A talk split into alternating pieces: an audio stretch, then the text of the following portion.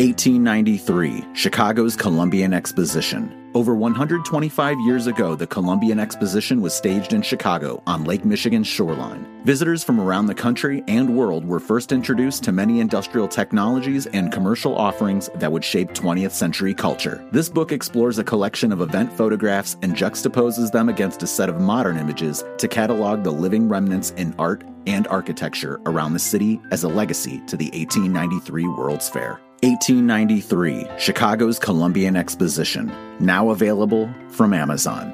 Audiobook version available soon.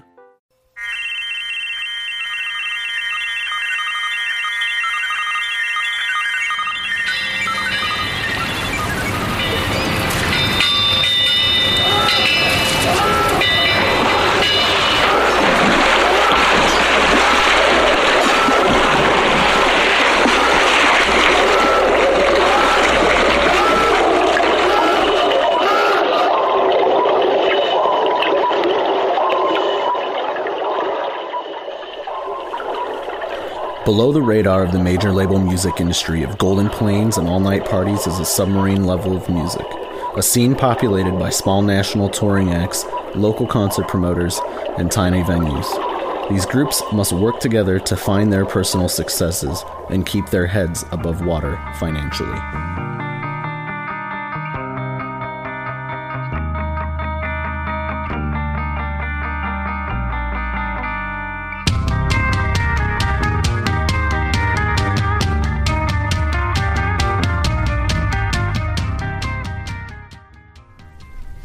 A local promoter of Northwest Indiana allowed me into his home to talk about some of the concerns and aspects of running shows at this stage.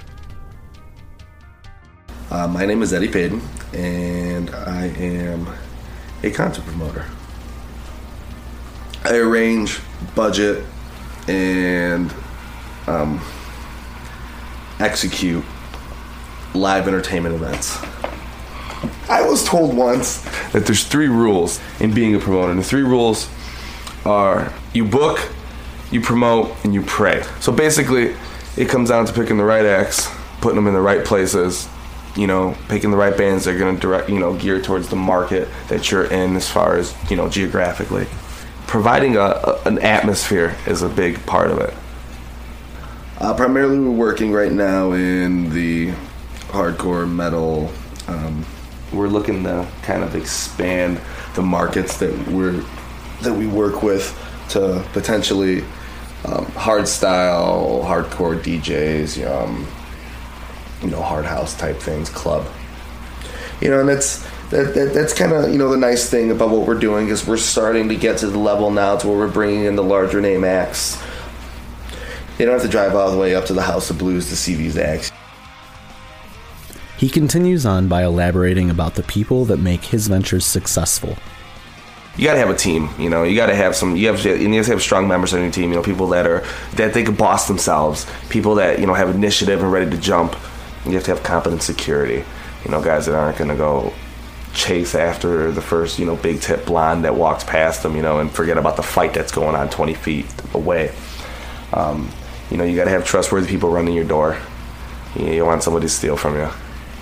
You know, you gotta have a sound guy with a good ear, because, you know, your show sounds bad, the band doesn't like it, band gets back to the agency gets pissed off, sends you bullshit emails, you gotta deal with all of it, explain yourself, and it's just, you know, it's eliminates problems before they occur. Make sure you got somebody, you know, that's, as far as booking the shows, knows what the hell they're doing when it comes to the markets that you're booking in. Some bands won't do as well in one area as others do. You know, and you kind of have to know this. You have to know what's going on around your show. After informing me about his direct operations, Ed begins to talk about those he must pacify on a larger geographic scale. Most agents with a decent amount of common sense, when they route their tours for their bands, they like to keep a good distance in between shows. A good agent is going to put at least 100 miles, 150 miles in between their bands. Now, they don't want to put it too far because driving, you know, it wears down a band. That poses a problem to us because it's such a competitive market. Everybody's, you know, and these agencies are taking advantage of that fact. You know, when you come across these acts, right, and it's a business. You're in a business to make money. Agencies are in a business to make money. They get percentages off of guarantees they book, so the higher the guarantee, the higher percentage, higher commission they're going to make. Okay? And what it comes down to me is if a band's going to come in and expect me to pay them $750 when I got a show that's $10 a ticket, they better damn well draw 75 people into my show to cover their guarantee, the money that I'm paying them in advance. The way I look at it is, you have a plumber come out to your house and the son bitch don't fix your pipes, what the hell are you going to pay him any money for? You know, I've been on both sides of the fence. I've been the artist, you know, and it's just, it's rough being on the road. But the problem is that I know a good portion of this money is not going to the band. A good portion of these guarantees, these flavor guarantees, are going straight to these agencies. You know, they work out contracts in the beginning that this is how much money you're going to make per show. And then the agency then tacks on their little percentage and their little overhead so they can make their extra money, and they propose that to the promoters. You know, it kind of like breaks my heart when, you know, I got to tell a band, hey, dude, I know what the hell's going on. You know what I mean? And it's just like, you know, we just can't do that, you know what I mean? Because it makes me look like, oh, we used to want to pay a band that's starving on the road.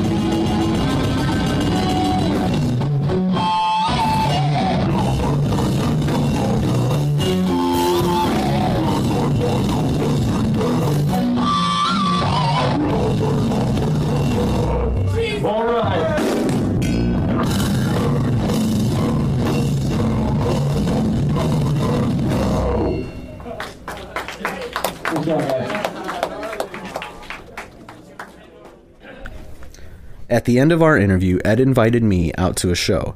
Many kids had come out to see a few local bands as support of some touring acts making a stop at the Cressmore Country Club in Hobart, Indiana. I had the opportunity to speak with one of the nationals before they headed out to their next stop. We talked about monetary compensation and what it takes to keep the gas tank filled while crossing the country for months at a time. My name's Kevin. I'm the vocalist for Salt the Wound from Cleveland, Ohio. Born and raised. I'm Jake. I play guitars. I'm Salt the Wound from Cleveland, Ohio. The standpoint of a professional national band, the word guarantee no longer holds any true meaning.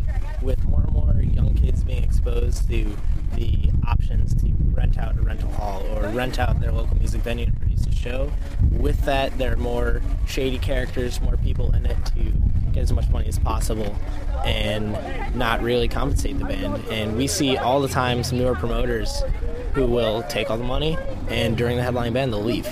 And there's real no honor code anymore as far as money, and it becomes a necessity to have an enforcing member in either a band or on a tour, whether it be a tour manager or just a band member that's operating most of the operations, to just make sure that they get that money. It's becoming a necessity to almost have to ask to be paid before we play. I know we've done 15, 16-hour drives from show to show only to find out that A, the promoter had throwing the show off to somebody else who didn't have the money to pay it, or B, to get paid $20, $25, saying, sorry, this is all there has, and legitimately there is no other money for them to give us unless they empty their bank accounts, which, I mean, we've come across people who have done that before, but that's very rare. Well, merchandise is limited because you buy merchandise and people think we have a lot more of a markup than we really do, but your profit margin is pretty short. It's pretty close to about 30%, and on larger ticket items, your $25, $30 hoodies, it's even less. And so merchandise generally is strictly to be recycled into more merchandise just for the sake of advertising. Someone wearing that t-shirt, how many people are going to see that? How many people are going to read your name? You can't depend on merchandise to fill your gas tank, and when you do is when you get into trouble with a lot of the merchandising companies for buying 1,000 t-shirts. They'll give it to you on credit, and you'll pay it when you get home from tour. And if you're paying your gas out of your merchandise and you're not carefully monitoring how much of that profit margin you're eating up, you can get yourself into some serious problems financially. There have been points where, on this tour, where because of the lack of guarantees that we've been getting, if we had sold every single piece of merch that we had that night, we'd still be $1,200, $1,300 under what we needed to pay back that merchandise, meaning we'd have to buy more on credit. Just to pay off what you had. Just to get that profit margin up so that we'd have the extra money to pay that off. And that's what we did this time. Because the drive's that long, just our machinery, our van, it's not possible to haul a trailer in a passenger vehicle for 15 plus hours a day and not have something severely go wrong. We blew a transmission. As just a hand of consideration allowed us to purchase more to raise that profit margin, but it's still very slim. And you purchased more, that means you have to pay that back as well. So, I mean, it's always one on top of another. And it seems like touring is the only way to, staying out is the only way to get back on top. And I'm just hoping we are. I mean, there have been places where, due to MySpace, which is a big, huge music tool, we have gone to places. Albuquerque, New Mexico was huge. Kids loved us there. We'd never been there before. But then again, there have been places we played in Michigan, which is 3 hours away from our hometown. We played there 6-7 times. We played to 20 kids. So, I mean, it really all depends on the promotion, the promoter. We find our online merchandise store actually selling to almost all 50 states, all across Europe, Japan, Australia. Finding that to really help, because there can be places where we've only sold maybe 5 or 6 shirts online, but kids have seen it enough at shows to be familiar with our name, and to even just be like, I've never heard your music, honestly, but I saw your name on a flyer, and so-and-so wears your hoodie all the time, so I thought I'd give it a shot. And that was one of those cities with Albuquerque, New Mexico. Kids had purchased an EP that we released 2 years ago online. Kids had purchased t-shirts, and the kids in some of these local bands had really hyped it up, like, these guys are awesome. I bought their CD, pass it out. They burned said CD, told us they burned said CD, not really, you know, something we encourage, but still there was a whole ton of kids at that show, and that was somewhere we'd never been. They were trying to get our name out there. So, yeah, it's going to suck because we're not going to get the money from it, but at the same time, we're still getting that exposure to that kid. That kid can tell 3 other people, burned it for him. And that show specifically, those kids who came out and like, I burned that CD, majority of them bought t-shirts or hoodies, and that more than compensated for a CD. So they, you know, like, I loved your band, my favorite song, you guys played it first, awesome. And right there, having an online store with regularly stocked all our sizes and everything, shipping worldwide, really paid off as a serious promotional tool.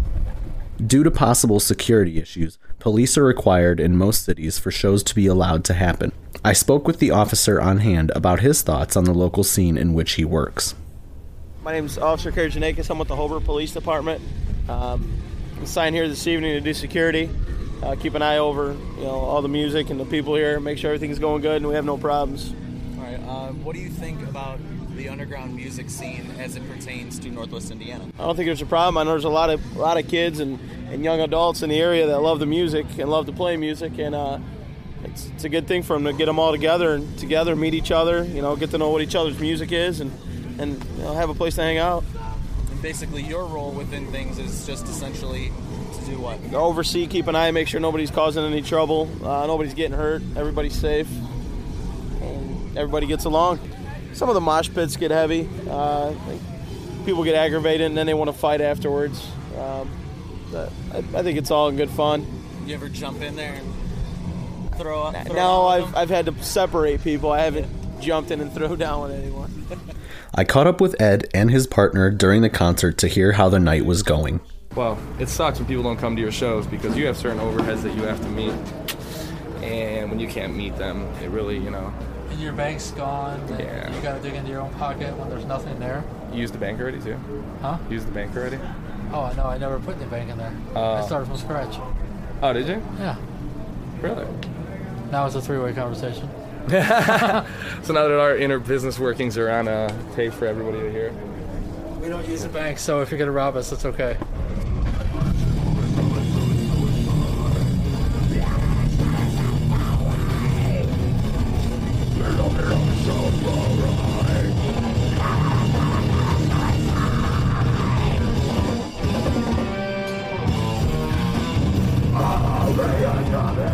As disasters do, one struck that night. A touring band, not getting the love from the audience their singer felt they deserved, instigated a small skirmish in the basement of the venue, causing some damage to the ceiling in their wake.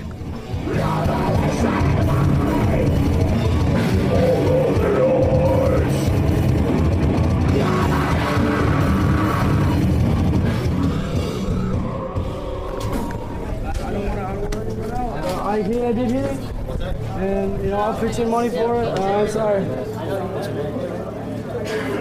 the singer came out, and yeah.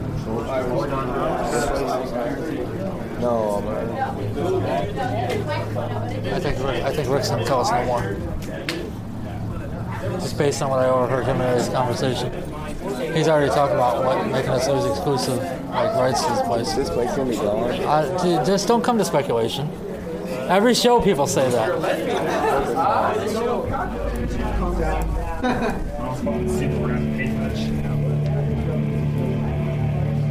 you in that band? It's fucking. What's up?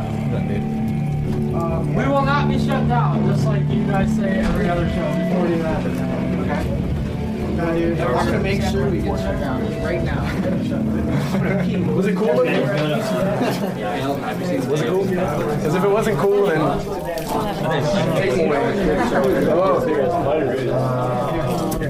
Hold on. Dude, just hang on a minute, Tom.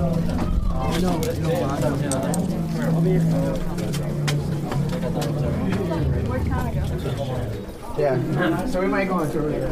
Thanks, dude. Where's the cat that fucking decided he wanted to grab on this? I saw some cops. I don't know anybody tall. The cop grabbed him? Yep. Who's going to jail? Nobody's probably going to fucking jail that we know of. Well, hey, I work at Lowe's. I can get some shit fixed. Yeah, I do. I work at Lowe's. I can get this shit for nothing.